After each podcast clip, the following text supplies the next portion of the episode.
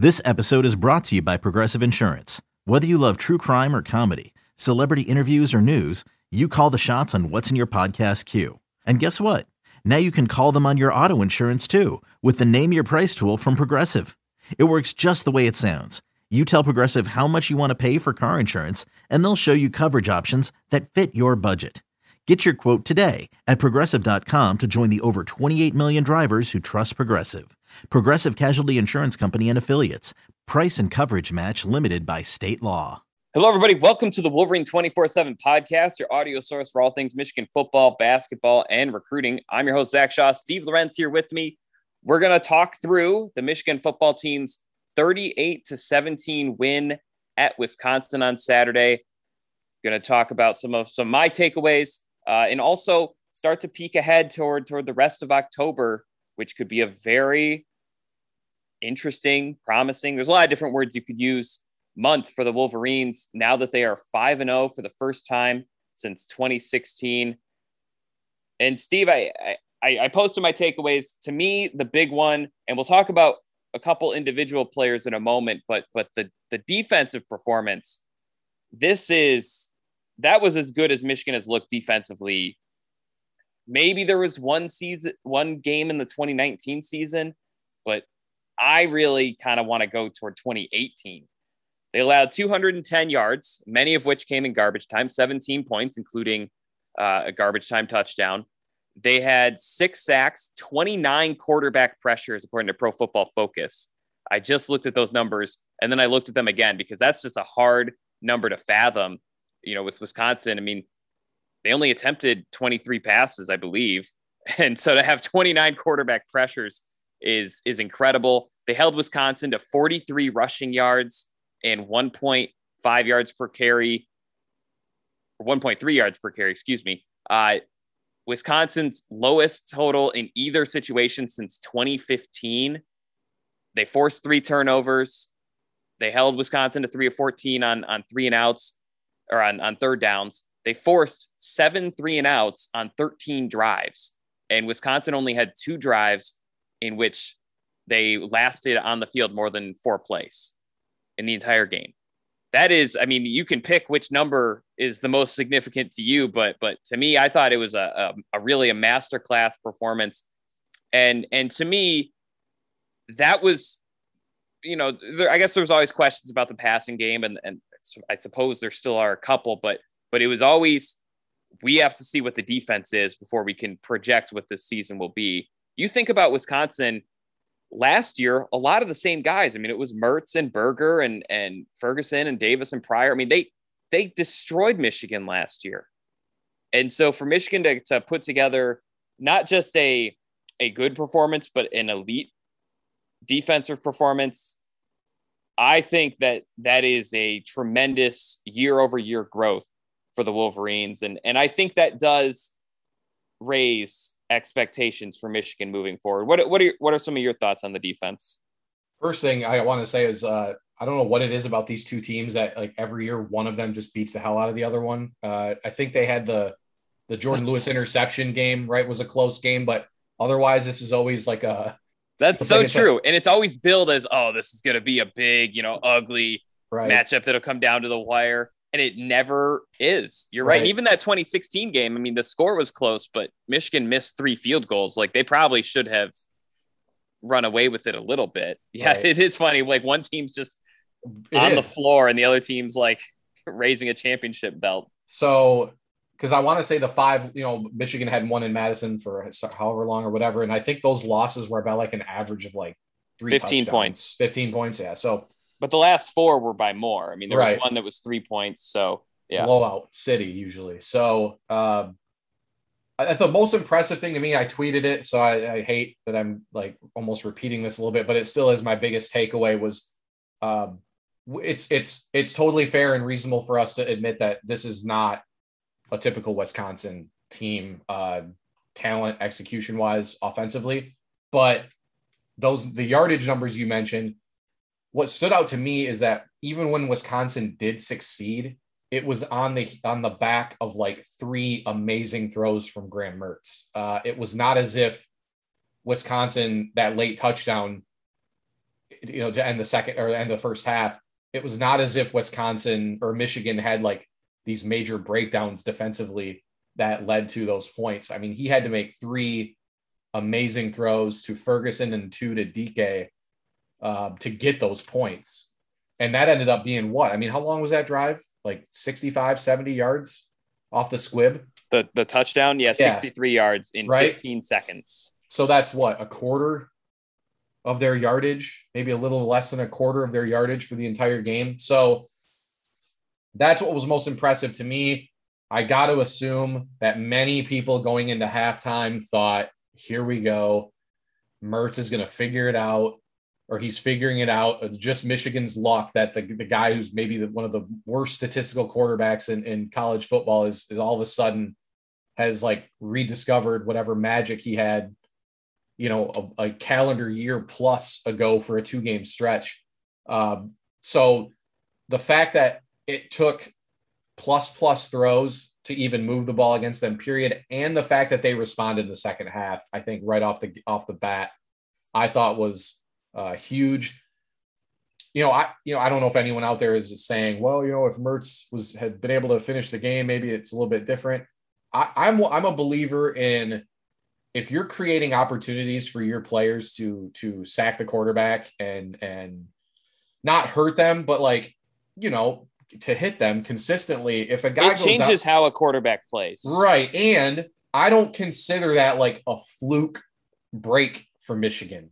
I consider that Michigan's defense just beat the guy up on the other side of the ball. And he couldn't finish the game, you know, and obviously hope he gets better. Hope he's fine. And he did play. He looked Mertz looked the best that he's looked all year, which, not saying a ton, but still, you know, either way, I felt Michigan really, this was that they earned it. And the other big takeaway, and I don't know if this is where we were going to segue into, and I said this before we got on, I really truly believe that David Ojabo's emergence is the single biggest reason why Michigan could go from being maybe an 8-4 team to a 10-2, or maybe even 11-1 team, just because yesterday was such a good example of how Aiden Hutchinson has such a big impact on the game, even if he's not the guy maybe getting the sack or getting the tackle for a loss. Having that second guy, we've seen Michigan's best defenses under Jim Harbaugh have been when that second edge guy can feed off of the attention that the other one's getting. You know, you talk about Winovich and Gary really being maybe the best example of that. You're kind of starting to see that with Ojabo, who had by far the best game of his career yesterday, but is also kind of emerging as a guy that is making big plays at big points in the game. So to kind of have that Robin to Hutchinson's Batman on the edge, I think it's so valuable, not just for Hutchinson, but even those guys in the middle, you know, to create some space for those guys to operate in the passing game and the pass rush. So can't say enough about how far he's come in a short amount of time. And same with Chris Hinton, too, is another guy I think we talked about before we got on. Mm-hmm. You know, a guy that the knock on him, even during fall camp, was difficulty getting off blocks, et cetera, et cetera. He's come miles in that part, in that aspect alone this season. Looked excellent against the run yesterday. And another guy who really is maybe kind of finding it. So, a lot of positives for Michigan defensively out of this game, obviously. But also, I remember saying before the game that I thought Dax Hill would have a big game-breaking play on Saturday. I think he did that with the interception. I mean, Michigan probably was going to win either way, but that was kind of the nail in the coffin, I thought. So, pat myself in the back. His pass rushing was really strong. I mean, he played like Michigan fans had really hoped Dax Hill would play this season. Yeah, I think there's a lot of worry among fans that he was going to be off to the draft before he made an impact in a big game. And I guess we'll see how Wisconsin, the game ages. But the fact is they were an underdog, and he was the best player on the field for much of the game. And so him and Aiden Hutchinson playing up to that draft hype so far. And you mentioned Ojabo. I think that's a fantastic point that we've talked about his elite physical ability for a long time, and he's always been applauded by Michigan coaches and players as an elite pass rusher. I think the question was always, how will he do against the run? Thought he had a great run defense game too. The 2.5 sacks obviously is what people remember, but you know, his ability to recognize kind of, well, I guess just recognize what the play is, you know, so he's not just getting into the backfield for nothing. You know, he understands where to be. I thought he was really good. And I think, you know, you mentioned Hinton. I think Mazi Smith is worthy of mention. I thought he's had a pretty good season overall, but I thought yesterday he had a really fantastic game.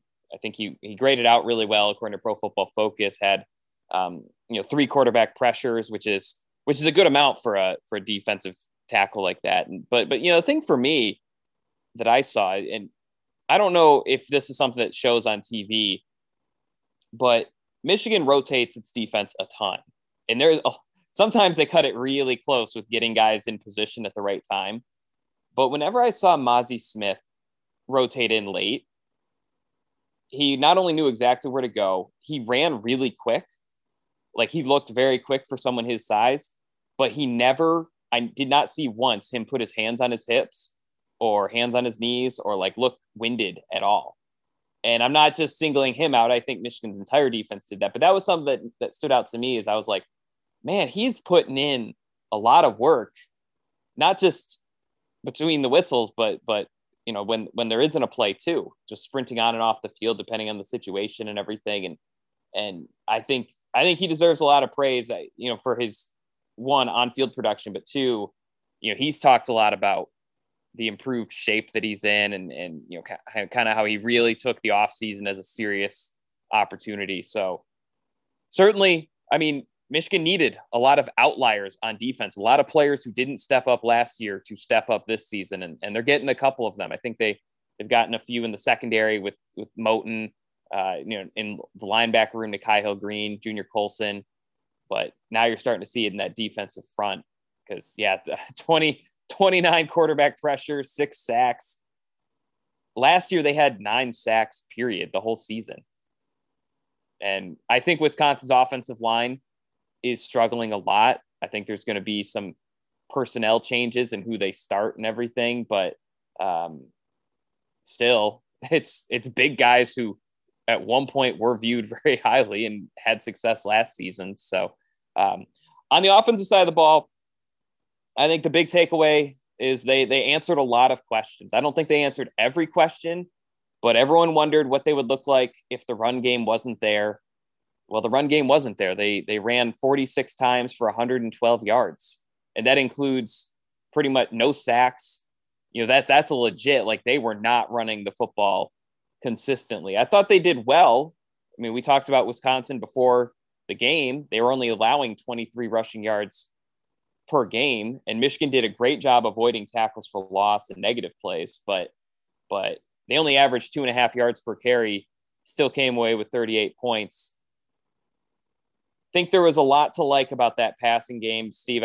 There were some early inaccuracies, and I think I'm always a believer that what happens in the first, like, 3 drives clouds the impression people have for the rest of the game.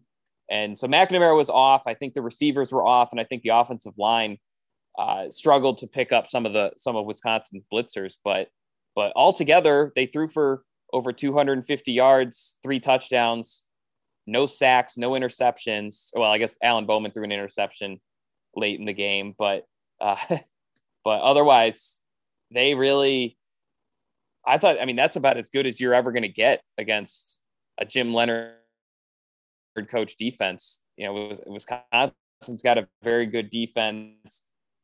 And I thought Michigan's passing game succeeded. And you talk about Ojabo kind of raising the ceiling, raising the potential of Michigan.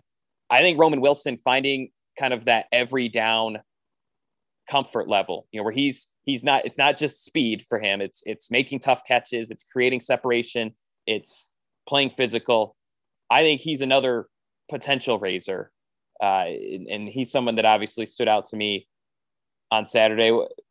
Did they answer, in your mind, the question, can they win without the run? I mean, I know the turnovers helped. I know Michigan had some drives that didn't look so great, but where do you sit with Cade McNamara and this passing game right now?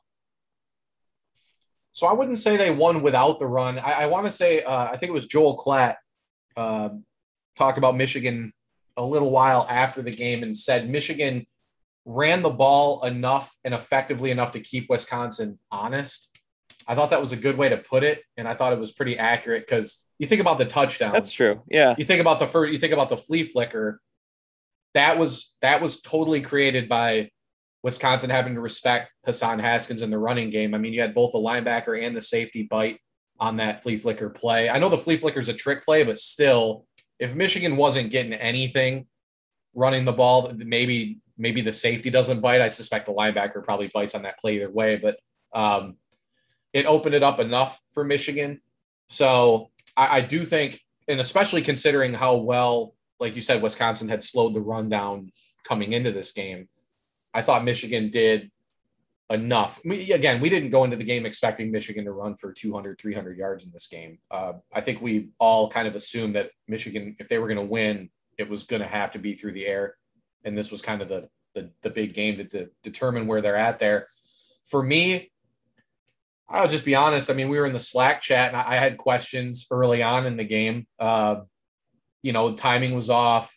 We've seen McNamara maybe struggle a little bit in pressure in under pressure type situations. And then right before the flea flicker, I think I mentioned maybe he's the kind of guy that needs to hit on a big or difficult throw to really maybe kind of get into a rhythm. And that's kind of how it felt like it played out.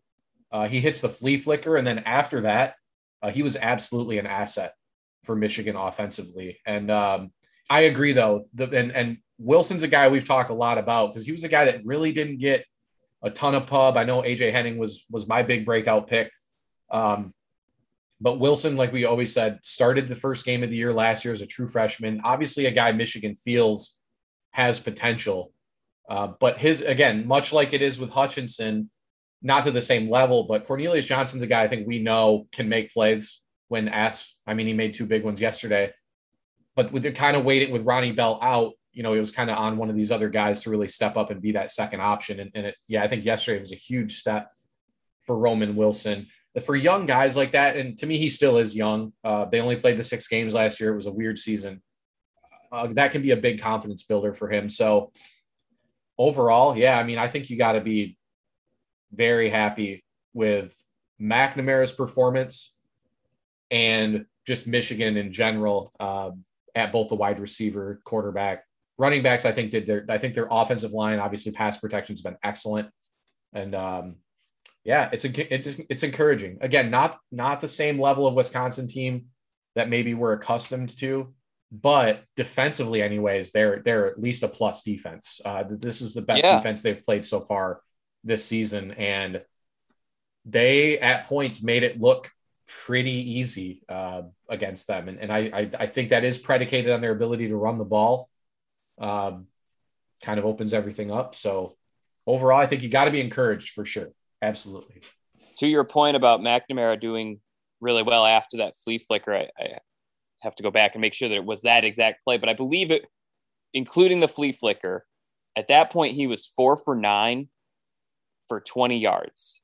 The rest of the game, he was 13 for 19 for 177 yards and 2 touchdowns.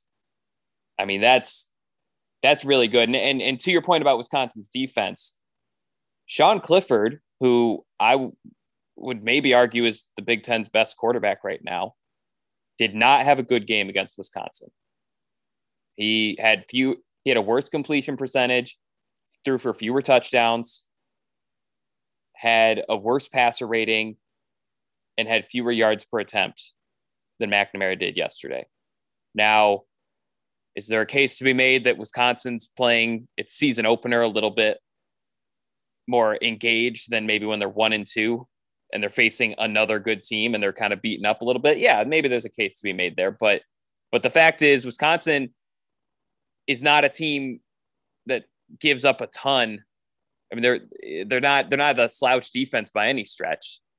That's like the one part of the team that actually is still clicking at a top 10, top 15 level right now. So yeah, I thought I came away pretty impressed with McNamara and the receivers. According to Pro Football Focus, they credited or blamed the receivers for 3 drops. Still think there's some issues to work on. You know, we talked about it. I think it was the last episode, you know, without Ronnie Bell. I mean, that was someone that they were really counting on to be like on third down. That's who you're going after. I think they're still working on some of those, some of the timing. McNamara threw behind his receivers a couple times. I think the receivers did not create the necessary separation or didn't necessarily create the leverage as the ball was in the air a couple times. So there's still stuff to work on, but I think suddenly those games where you don't anticipate Michigan will run for 200 yards, they look a lot more winnable. And the narrative that I think has to go away, because I think there's still questions about McNamara. I liked that they worked McCarthy in there. I think that was really important. But I think the narrative that they don't trust Cade McNamara that's got to go. I mean, for them to call a flea flicker in the end zone, you know, I believe it was still a pretty tight game at that point. And for them to call that when he was 4 of 9 and he was struggling, and they said, you know what, let's do it. And I think the 38 yarder to Roman Wilson on 3rd and 10 was another one. I mean, I don't think Michigan expects McNamara to be a first-team All-Big Ten quarterback or win the Heisman, but they trust him to make plays to win. I think that narrative, to me, anyone saying that now is just they're thinking too much. they're putting words in people's mouths and they're putting a little too much stock into their own hunch. I mean, it just they clearly trust him. And Steve, real quick, a question for you. Any big impressions of Josh Gattis' game plan? I thought it was magnificent. I thought that was kind of what everyone had hoped Gattis would produce. It was creative, but it wasn't creative in a I guess forced way. It was creative to Michigan's talent. I thought it was pretty versatile. I agree with you. I think the run game, you know, those numbers probably look a little bit worse because in the second half, it just wasn't the same kind of rushing attack. But I thought in that first half when, you know, before Corum took that one big hit and, you know, him and Haskins, I thought were doing a really nice job of finding holes. The line was working pretty hard. Your thoughts on Gattis' game plan, and maybe similar to McNamara, did he prove a lot of narratives or a lot of critics wrong in this game? I think to an extent. I mean, so the one that cracked me up was the second 4th down on the first drive where they didn't get it. My only major criticism of McNamara has been not keeping it at all. I thought that was a brilliant play call. If he had just kept, he could have gotten 30 yards. It's clear he's not the most nimble of fleet of foot necessarily, but that was not a bad play call by any means, in my opinion. There was so much room to the edge if he had kept the ball. So no, I mean, they also get it. If that one defensive end doesn't completely, I think it was Hayes. Right.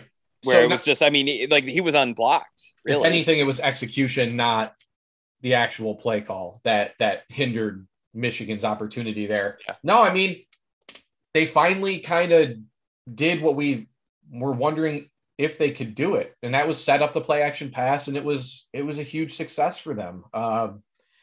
The thing with me is, like, you know, and this is what we'll never probably really know, or maybe we'll know at some point, but is, you know, the makeup of the quarterbacks, all of them are so much different. You know, it was like, I've always been big on like what gets, you know, some quarterbacks don't necessarily even need to get into a rhythm. Some quarterbacks can just walk out. You can run the ball 10 times, and then when he's asked, he'll throw it.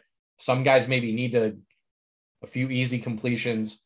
You know, it felt like Michigan, like you said, I think like it was nothing outrageous or like out of left field that Gattis did yesterday, but by maybe using the deep ball a little bit more, I think it played to McNamara's strengths, and it made the rest of the game a little bit easier for him, because that's one area where he's looked really good in throwing the ball down the field.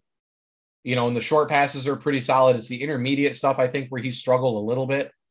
But, you know, they were able to kind of get his confidence up using that deep ball, and then build by also building the confidence of the receivers, you know, like going back to that, the long catch from Wilson. I think that's a confident, that individual play is a confidence builder. He can go up and, you know, make a play on his own. So no, overall, I thought the offensive game plan was excellent. Couple red flag, you know, the one thing I guess, and I saw a couple of people on the board talk about this last night and this morning, and I wonder maybe what you think is I think the red zone offense still maybe there are a few kinks there that they need to work out. They've shown a consistent ability to make big plays, but inside the 10-yard line, you know, I think there's maybe still a little bit of inconsistency there. I still don't think they throw the ball enough in those situations. Ironically, when they did yesterday, it was a touchdown. Felt like they still rely on the run really, really heavily down there. So again, maybe nitpicking a little bit, but if there is one little thing that maybe stood out to me that on the negative side, it's that I still think they have some kinks to work out in the red zone. Yeah, to me, I'd like to see them struggle in the red zone against not Wisconsin, because I mean, Wisconsin's going to stop the run. That they know how to do that. And I think Michigan went into this game expecting it to be more of a 20-14 game. And in that kind of game, a field goal is really valuable. I mean, just not turning the ball over and ensuring that you get a field goal. That's a fine red zone offense against a team like Wisconsin on paper. Could they have been more creative? Oh, definitely. But was it worthwhile in the moment for them to, because I'm thinking about like that punt fumble, like that gift that they got. And I believe the second fumble that they got, both of those were situations where you're thinking, oh, they can really make this a blowout type game if they score a touchdown, but they settled for field goals both times. If it struggles against a team that doesn't stop the run that well, then I think there's a lot more to it. I kind of just feel like Michigan was like, anytime, like any drive that ends in points is a success in this game. And I think their thought was, don't risk getting a ball tipped and turning it over. Because remember, both 2017 and 2019, they turned the ball over in the end zone against Wisconsin, and it cost them touchdowns. And so I think there's a little bit of maybe aversion to the turnovers in the red zone. So something to think about, but I'm not overly concerned. And by the way, you're really right about Cade McNamara's deep ball passing. His passer rating on passes of 20 yards or more downfield, this is the rating that goes up to 158.3, so the NFL rating. He's at a 130.2. on passes 10 or more yards downfield, he's at 120. So yeah, it's really the middle stuff that he struggles with, weird as that is. Think about that, like, that's such a potential recipe for success when we talk about how well Michigan has run the football this year, right? I mean, there are opportunities aplenty for them to make big plays if you can run the football that successfully, and you have a quarterback who's shown exceptional accuracy and throwing the ball deep down the field. And we know they have the athletes. You gotta be right. You gotta be excited if you're Gattis, the rest of the offense, thinking like those are two really big things that can make an offense very difficult to stop. Yeah, I agree. They should just run the flea flicker on the first couple drives of every game. Just see what happens. Anyways, we're going to hit a quick break. On the other side, we're going to talk about changed expectations for the rest of the season, along with a peek of what is to expect from the Wolverines this month. This is the Wolverine 24/7 podcast. Introducing the Two-Way V4, where groundbreaking fuel cell technology meets fresh foam cushioning for the ultimate performance. With fuel cell, each step feels explosive, delivering unparalleled energy return. Paired with fresh foam, experience maximum comfort throughout the game. Its lightweight textile upper offers support and breathability without sacrificing agility. Whether you're hitting the clutch shot or locking down the opposition, the Two-Way V4 gives you the tools to play at a high level. Learn more and purchase the Two-Way for yourself at newbalance.com. eBay Motors is here for the ride. Remember when you first saw the potential?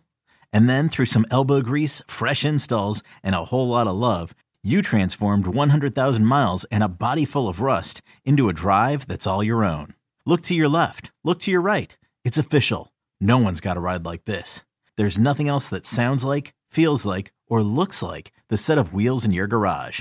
With over 122 million parts, you can make sure your number one ride or die stays running smoothly, so there's no limit to how far you can take it. Brake kits, turbochargers, engines, exhaust kits, roof racks, LED headlights, bumpers, whatever your baby needs, eBay Motors has it. And with eBay Guaranteed Fit, it's guaranteed to fit your ride the first time, every time, or your money back. Plus at these prices, well, you're burning rubber, not cash. Keep your ride or die alive at ebaymotors.com. Eligible items only. Exclusions apply. Welcome back. Thanks for waiting. So, Steve, I'll let you go first on this.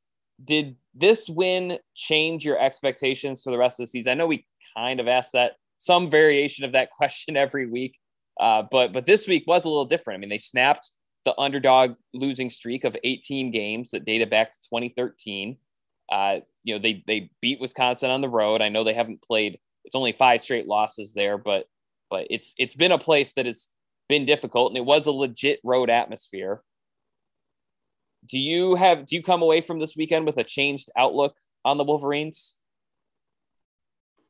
Yeah, I think this is maybe the weekend that it's fair to start to raise the ceiling, just because we're not just seeing the guys that we thought would play well for Michigan play well. We're seeing other guys emerge, other guys that we know are very talented too, guys that have high ceilings. I think that goes a long way. Like you talk about Ojabo, like I said, could be like his emergence could be the difference in a win or two for them, just because Hutchinson is shown to be so unstoppable, so I have to say so. The flip side, though, for Michigan is their schedule, as difficult as it looked before the season began, somehow looks maybe even more difficult than it did. Michigan State looks legit. Nebraska, my trap game, looks like a potential trap. I don't think it's a trap game. I don't even think it's a trap game anymore. I just think it's another tough road test back to back. Yeah. Maryland pretender. I mean, I still can't believe I saw that graphic where like 4 of the 5 like CBS guys picked Maryland to cover and win against Iowa. Like the hell are you? How in the hell is that even a thing? Northwestern, not very good. Penn State, I undersold Penn State a little bit. Nice. Their defense, I think, has had a few star players on it. So it's this could end up being one of those seasons where Michigan is maybe one of the 10 or 12 best teams in the country, but they still lose 2 or 3 games in the regular season just because, but you have Ohio State, Michigan State, Penn State, Michigan are all going to be in the top 15 this week, all in the same division. Yeah. So, and 2 of them are road games. Yeah. For Michigan. Yep. Yeah. So, yes. Because a lot of what what we've talked about coming out of this game, the biggest thing for me with Michigan, and I know that the Penn State Wisconsin game was a season opener. A lot can happen in the season opener, but Wisconsin is 1-3, but Michigan beat them way more impressively than both Notre Dame and Penn State, in my opinion. They're up by 4 touchdowns in the fourth quarter, whereas Wisconsin had legitimate chances. Maybe not so much against Notre Dame, but they were ahead in the fourth quarter in that game. Yeah, they were. Right. They had multiple opportunities to beat Penn State. So, I do a little bit of the transitive property there and say that I think we have to raise the expectations for Michigan going forward. I think they would be raising their own expectations, although if you're them, you're always going to have high expectations, but you understand what I'm saying. So, but yeah, no, I think so. If not now, like when? What are you waiting for to, do we say, oh, well, now they have to go to East Lansing and beat Michigan State to say that this team is legit? Well, at that point, they'd be, what, 8-0? It's like how far? Right. They're 12-0. I'll raise Ohio the expectations State. When they get there. Yeah, we'll finally raise the expectations. Like, no, absolutely. It was a complete – they look solid. They look crisp and low – not mistake-free, but not mistake-prone in all three phases of the game right now. And that's something you can travel with. And it's something they play a type of football right now to me that is going to give them a legitimate chance in every game. Yeah. I think they're a little bit more blowout proof than maybe they were in 2019 or 2020. That was actually one of my takeaways. I think the mental mistakes are really impressive. I mean, 0 defensive penalties yesterday and only 2 real offensive penalties either. I mean, and they were very much forgivable. Low penalties. There's very few plays where we just have no idea what they were doing, from a player to player perspective. I mean, that's the real juice of being a good college football team is, can you play assignment football? Can all 11 people make the right play or the smart play?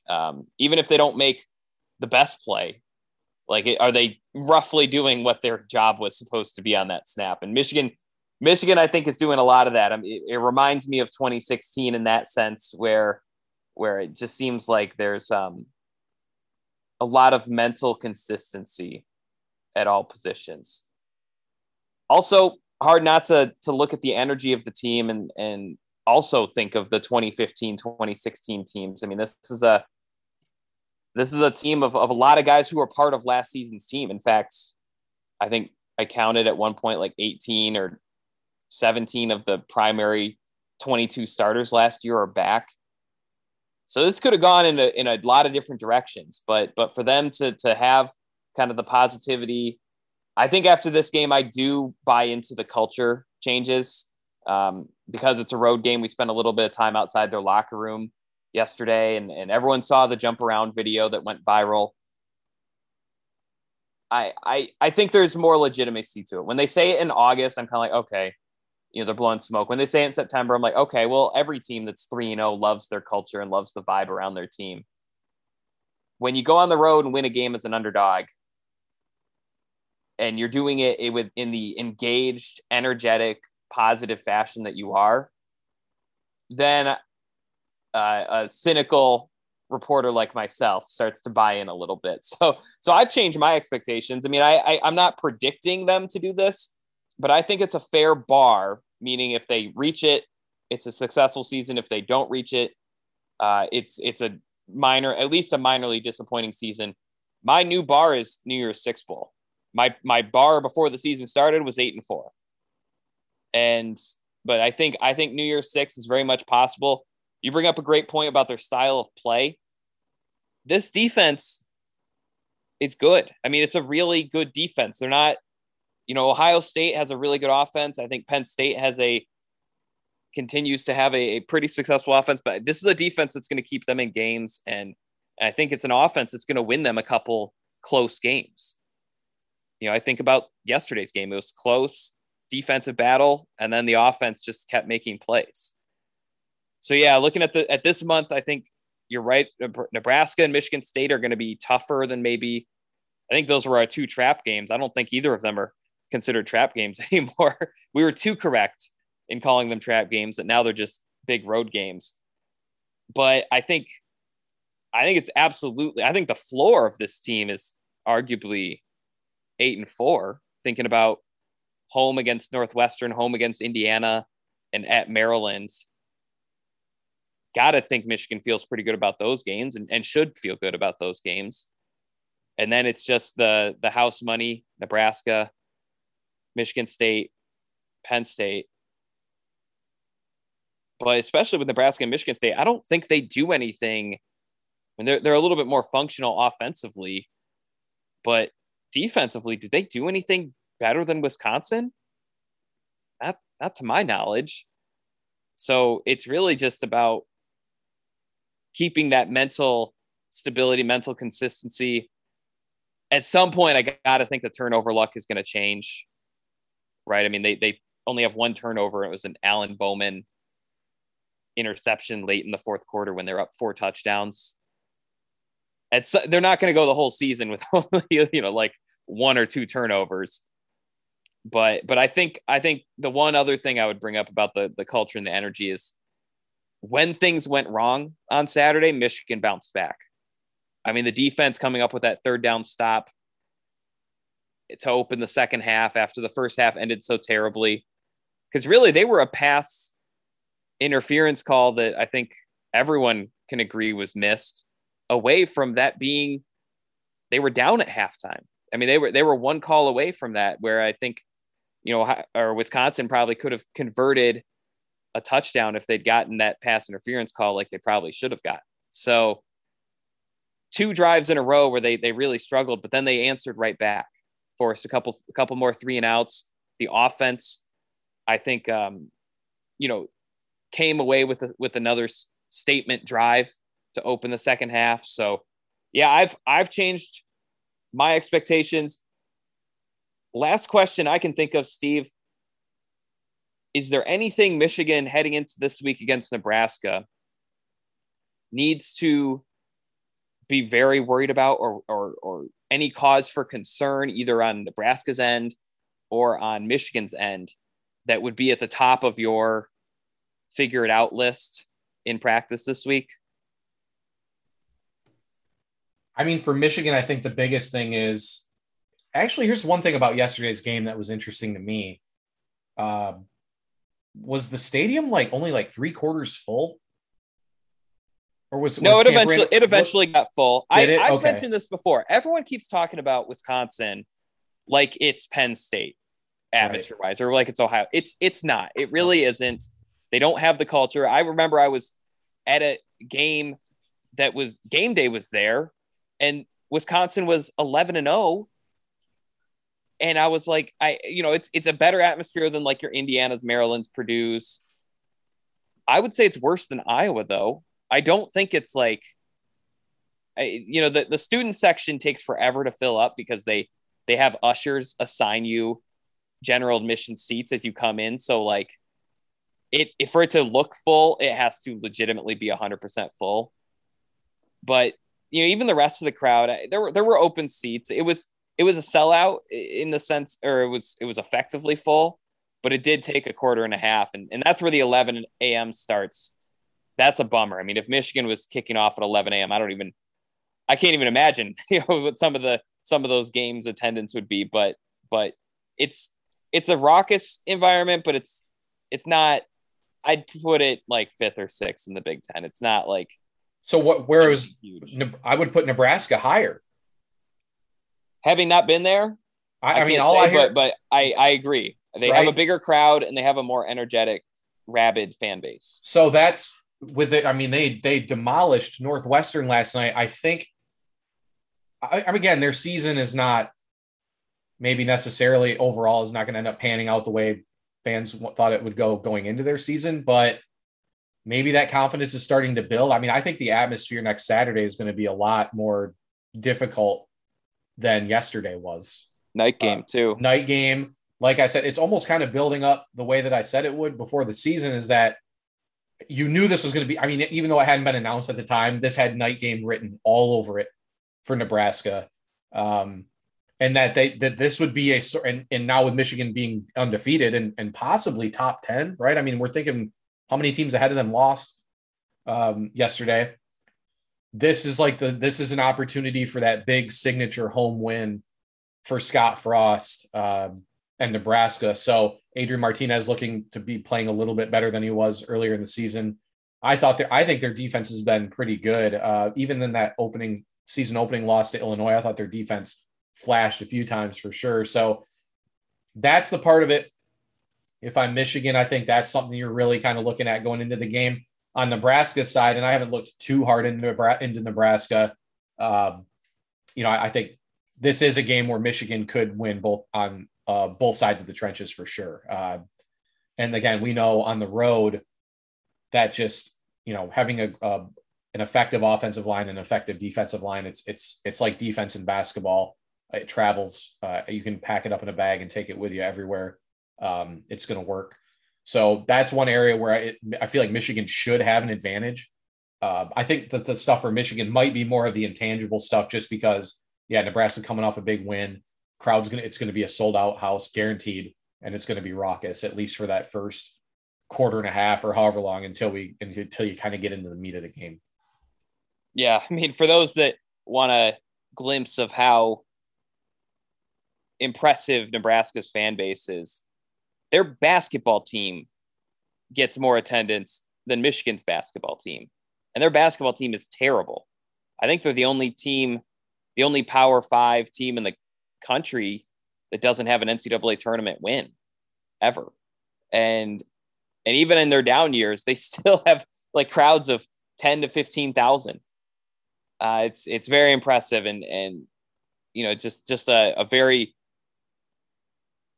I guess, engaged fan base. They'll be loud. Like if Cade McNamara starts 4 of 9, or they give up, or Nebraska gets a couple sacks, it'll be a lot louder than it would have been at Camp Randall Stadium. And especially, you know, night game. I think Nebraska fans really hate Michigan. Wisconsin fans do too, but they face each other every year. It's a little bit more routine. Michigan hasn't been in Nebraska since 2012. I'm sure they're excited for that game, especially having put together a few good performances in a row. Yeah, I think for me, I think the passing game still has to improve. Even though I said that they can win without the run or without as much in the run game, the pass protection issues early on, that it's twice in a row that there's been some difficulty picking up creative blitz concepts. I'll just put the umbrella there. You know, Wisconsin got a little creative, especially on the inside, got a few quarterback pressures. You know, McNamara did a nice job of avoiding sacks, but at some point teams are going to start hitting home on those. I have to think. And then the receivers, not just the drops, but also the not catching the potentially catchable balls, I think is something that has to improve. And some of that's on McNamara. I'm not saying he's amazing, but I think both parties have to continue to build that timing, because I don't think Michigan's going to run for 300 yards on very many Big Ten teams. And I got to think Nebraska's approach will be stop the run and make McNamara do it twice. You know, even though they did well throwing the ball on Saturday, I don't think they struck fear into too many Big Ten defensive coordinators' scouting reports. They're not like suddenly circling all these guys in red as you know, game-breaking players. It was a quality passing game. It wasn't an elite passing game. So got to think Nebraska will try to stop the run. We might sell out a little bit more than Wisconsin was able to, or Wisconsin had to. And so it'll be game on again. We'll see what Michigan has. Anyways, for Steve Lorenz, I'm Zach Shaw. Be sure to check out all of our stories over at the michiganinsider.com, michigan.247sports.com. Have some takeaways, some look at where Michigan ranks now, stories about kind of the culture, the energy, the defense, lots already up and lots to come throughout Sunday and Monday. This has been the Wolverine 24/7 podcast. Hope you had fun. Hope you learned something. We'll see you next time. Okay, picture this. It's Friday afternoon when a thought hits you. I can waste another weekend doing the same old whatever, or I can conquer it. I can hop into my all-new Hyundai Santa Fe and hit the road. Any road. The steeper, the better. Because my all-new Santa Fe is available with H-Track all-wheel drive, so I can hit the trail without a worry in the world. Heck, with 3 rows and best-in-class rear cargo space, I can pack the whole family in with all our gear. We've got available dual wireless charging for our phones, so we'll never lose touch with civilization, and we won't lose touch with the primordial power of Mother Earth. So which is it? Waste the weekend or do something a little more epic and conquer it in the all-new Hyundai Santa Fe? Visit HyundaiUSA.com or call 562-314-4603 for more details. Hyundai, there's joy in every journey.